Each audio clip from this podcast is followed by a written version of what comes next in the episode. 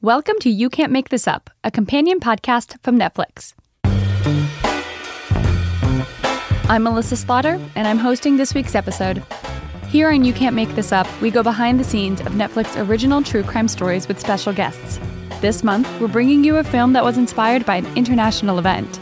The Laundromat uncovers the secrets of the Panama Papers and the world of offshore banking. Don't think that affects you? Well, director Steven Soderbergh, screenwriter Scott Z. Burns, and journalist Jake Bernstein want you to know just how the tax evasion of the uber wealthy can trickle down into your everyday lives. They'll also dive into the comedy and drama of how they took a political scandal and adapted it into a feature film. Now, here's Jake, Steven, and Scott.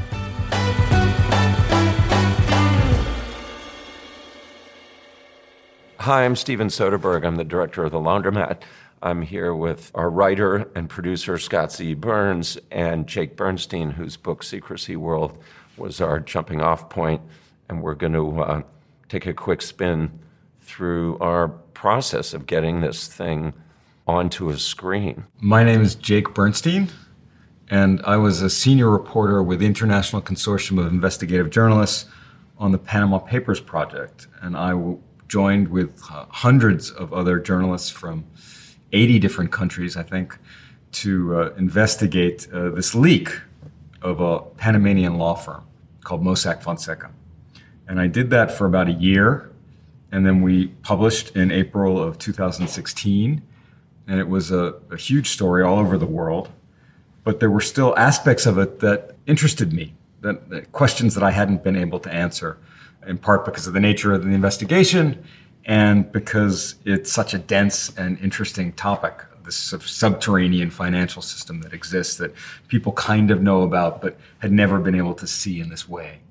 And so i decided to do a book which ended up being called secrecy world. And uh, shortly after uh, selling the book there was interest from hollywood uh, in, in uh, optioning it to make a movie out of it. And we talked to a number of different people including uh, Scott Burns and Steven Soderbergh, and they had a, a, very concrete vision for what they wanted to do, and they are some of the most talented filmmakers alive. So I was really excited to uh, to join with them on uh, on working on this project. Hi, I'm Steven, uh, the one that Jake was just referencing, and I'm here with Scott. Z. Burns. Um, so you have a better memory for these things than I do. What at what stage did you reach out to me because you reached out to me and said, "Hey, are you? I think this is interesting. What do you think?" Where where in the timeline was this? Because you'd made you'd made your book deal, Jake. Like you'd agreed, you'd had a deal, but you hadn't started, or you were early in the process. No, I had. Uh, I, I was just beginning. Yeah. So this is when summer of 2016. Yeah. This is Scott Burns. I was made aware of Jake's book proposal because it was moving around Hollywood, and I thought that you know that it was worthy of, of a movie, and I had read a book that Steven had given me um, called Thieves of State, and I can't remember the name of the author. Sarah Chayes. Uh, so I had read that, and that deals a lot with how corruption um, worldwide is preventing our governments from from serving the people the way it might. And so there was that. There was also a movie that had come out um, that had been nominated for Best Foreign Film called Wild Tales by Damián Szifron um, that I loved. And I, Steven and I had spoken about that movie, and I was trying to come up with a movie that Steven and I might collaborate on. Um, and I said, you know, what about taking the stories of of the Panama Papers and trying to to turn them into an anthology movie? And um, he said yes. Yeah, I don't know if Jake Scott had told you as part of this initial conversation my my two demands or, or, or requirements for for being involved. The first is that we come up with a way to explain to a layperson how this touches them. Because I think when the story broke, there was still this sensation like, oh, that's what super rich people are doing. Doesn't really affect me when I go to the store. And showing that that's not true. and the other was I told him I don't want to see a single journalist in this movie. Oh, there was, no, and there was one other one. Which was? It had to be funny. Well, yes. But I think, you know, uh, I guess I felt in, in this specific instance that in service of that first request, which was to explain to people how this touches them, all the real estate of the movie needed to be devoted to that. And that the story of the story, um, which is a totally fascinating separate thing, needed in this instance to sort of be set aside.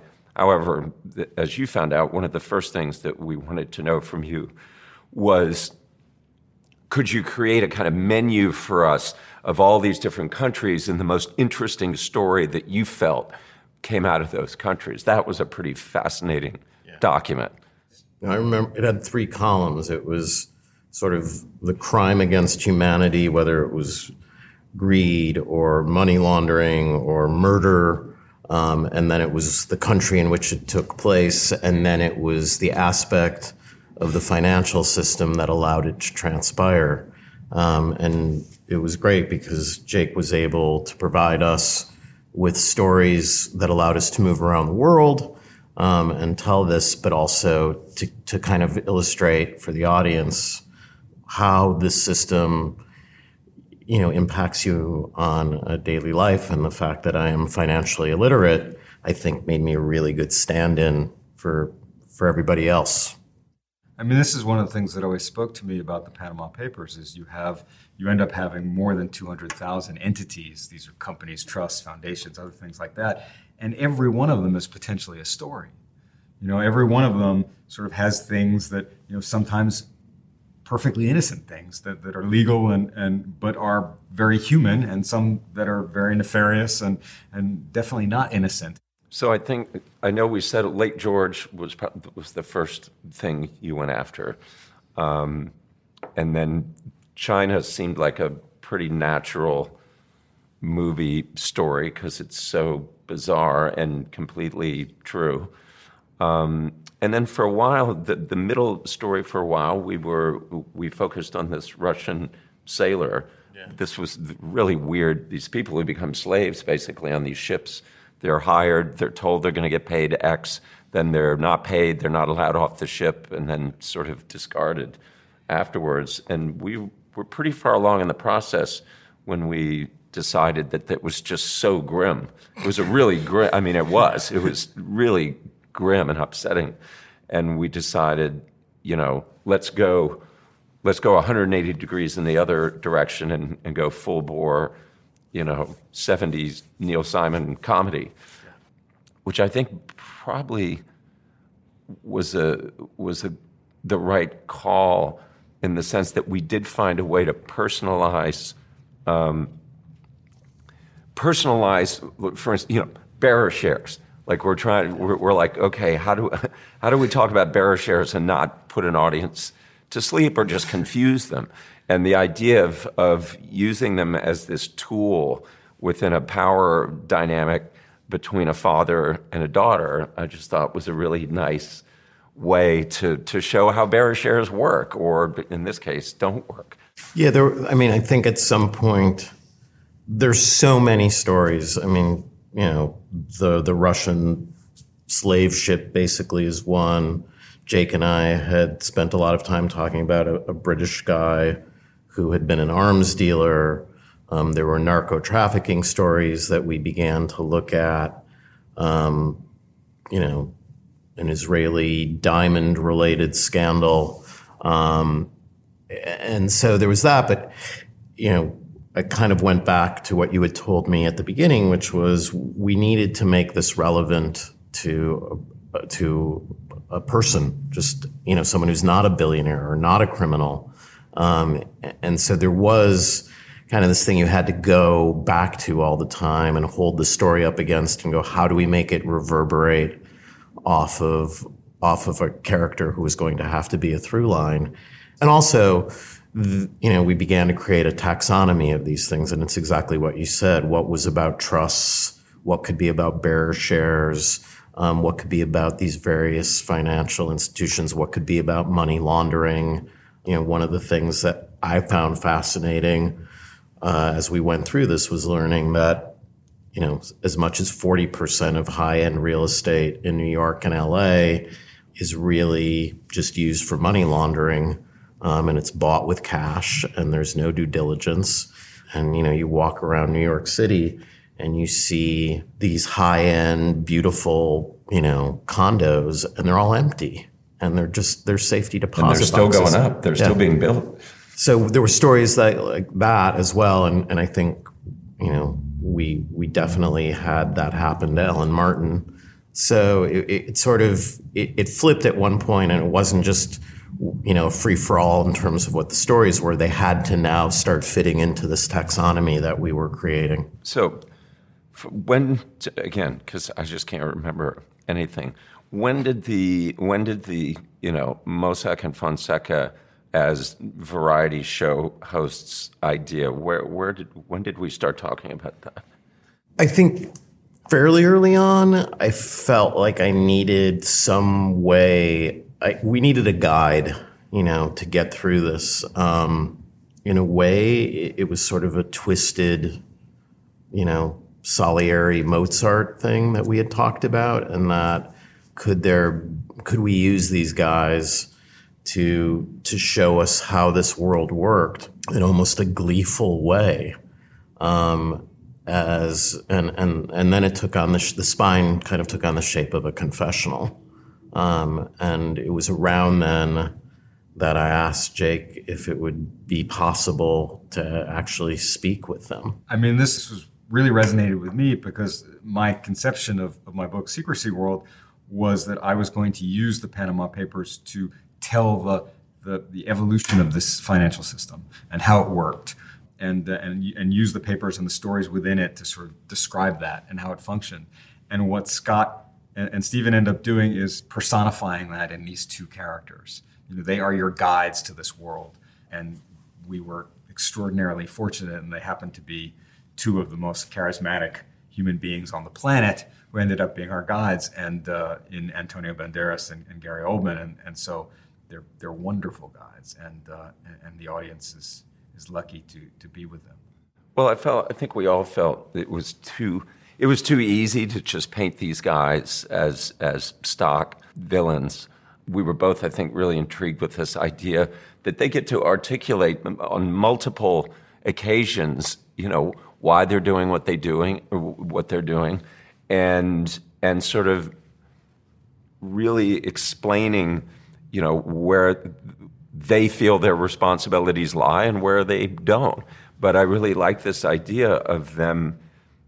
I mean, the goal to me was was really to have people like them, to to to be to have the audience really be like happy when they showed up on screen and they're like great outfits and they start talking that you would think, oh, I, li- I like this.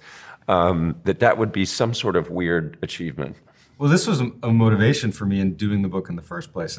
In that, you know, I, I we, we really didn't get their side of the story when we were doing the investigation, and that's just the nature of these investigations. I mean, they're, you know, you work on this leak of m- this massive information uh, for a year, and uh, and then you know, whatever, a month or two months before the, the, the project drops, you send this list of questions to the subject. And it's thir- it's 30 pages of questions. And they're questions like, did you know that your firm was being used for money laundering for, you know, all this awful stuff and things like that. And so of course they're not gonna, you know, they're not gonna necessarily sit down with you and explain at length, you know, how their business functioned and started and all that stuff. I mean, they're, they will respond to you in, in lots of different ways, but you won't be able to get the dialogue. And so I really wanted that. I, I was fascinated by by you know who who these people were and what it was like to have you know this this leak sort of dropped on them. Um, and so uh, I kind of laid siege to them because, of course, they were not you know immediately uh, uh, accepting of the idea to, to, speak with me. And I just I, I really sort of you know pushed it and pushed it and pushed it. And and and and what I the promise that I made to them was, you know, I, I will make a good faith effort uh, to to to describe you know your perspective and uh, and, and, they believe that and they believe that which is always astounding to me when, when people do. But then I actually try to do it. So I have a, a, a history of doing that. So I don't know why, but they they they agreed, and uh, and so they began to talk to me. Um, and uh, and the great thing was that then I got to bring Scott in on some of those conversations as well, and uh, and they are you know they're they're not uh, one dimensional Yeah. uh, characters, you know. First of all, there are some things you should know before we begin. For instance, we are real people, just like you. Secondly, we did not write a word of this. To be perfectly frank, we would have preferred all of this remain a secret. But we had no choice in the matter. We just woke up one day and everything changed. There were stories about us everywhere TV, newspapers, and the internet. And now it is our turn to tell a few stories. Think of them as fairy tales that actually happened. Don't worry, these stories are not just about us, they're also about you. No, the first conversation, I mean, the conversation we had with Ramon over Skype really informed a great deal of, of the script. I mean, he, he's a fascinating guy. You know, he, he was influenced by this Father Gallego, who he knew as a kid, who, you know, was part of this, you know, virtually Marxist view of Catholicism um, that took hold in Latin America and South America. Um, and I was fascinated that a guy who started there in terms of his belief system would eventually make it all the way to being somebody who ran this kind of retail business for selling entities that allowed people to conceal their frequently ill-gotten gains. Um, and he said something that that is in the script and sort of reverberates through the whole piece, which is inside of all of us there are wolves and there are sheep, um, and that to me, you know, I, I, I think it's not just the justification of a bad guy because I, I tend not to think of him as a bad guy. I think of him as somebody who identified human foibles, and he didn't create these laws. You know, personally, do I, I feel that they should have done more due diligence? Um, absolutely. Do I find some of their claims that this went on without them knowing thoroughly disingenuous? Yeah. But I get his point about the wolves and the sheep. I mean, one of the great things about the movie, I think, is that it's it's uh, it really focuses on the system.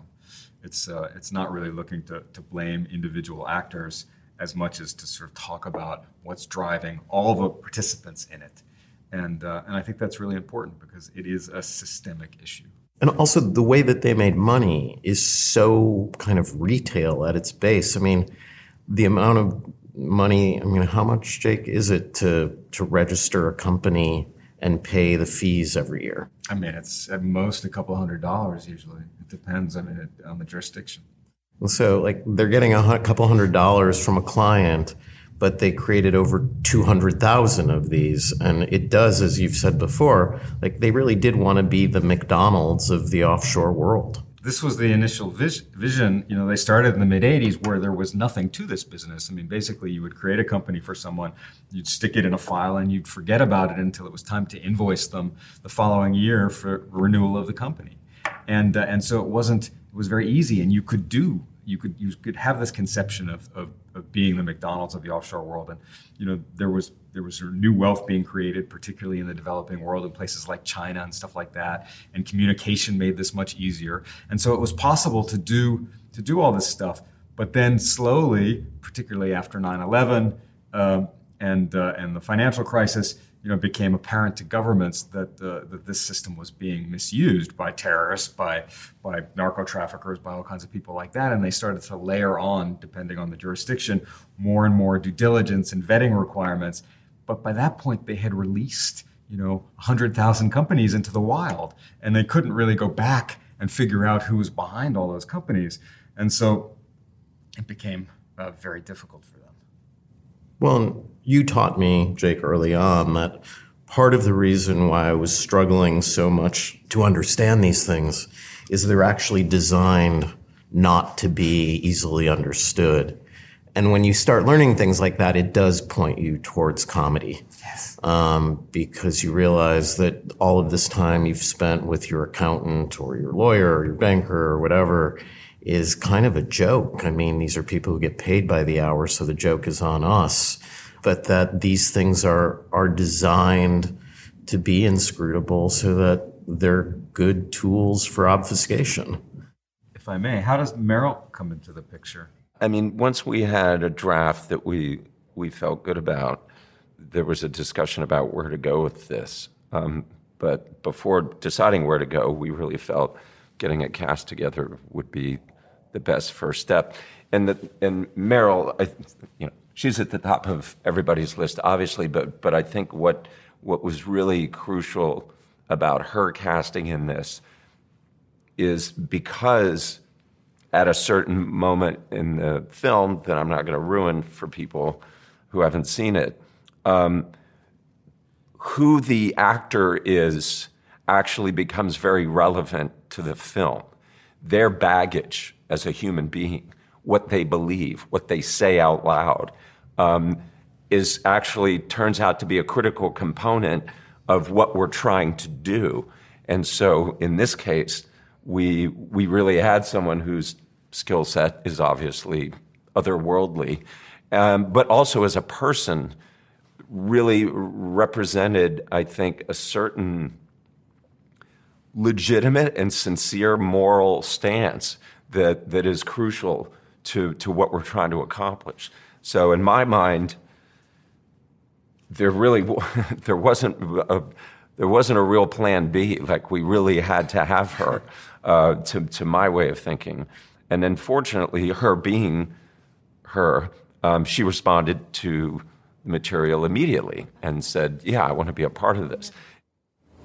My mother used to say, "May lightning strike them all without hitting me."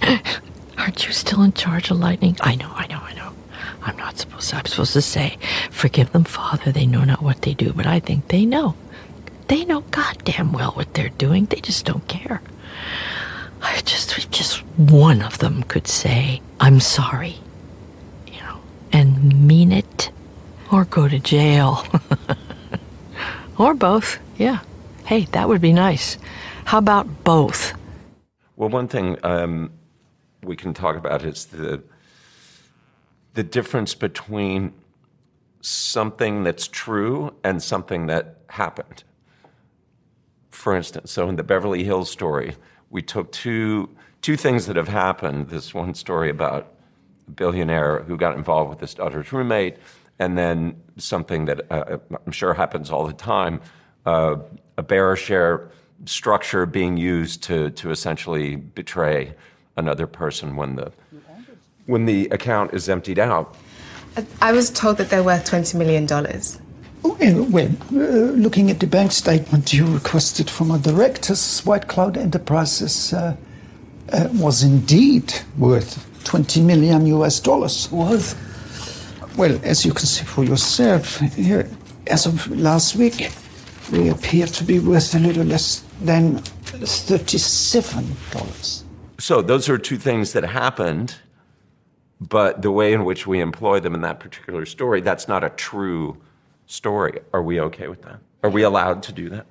I think we are allowed to do that. I mean, hell, if they're allowed to do what they did, um, then I think we are. I, you know, uh, I think that it's it's an interesting thing in our in our culture and obviously in our particular art form when people start claiming that something is a true story, you know, and and I've always found that to be a complicated space to climb into because we live in a time where you can basically find, you know, the narrative of your dreams on the internet and all sorts of support for it. And I did feel when I was writing this, you know, kind of these two pulls. One, a pull towards the facts and this other pull towards entertainment.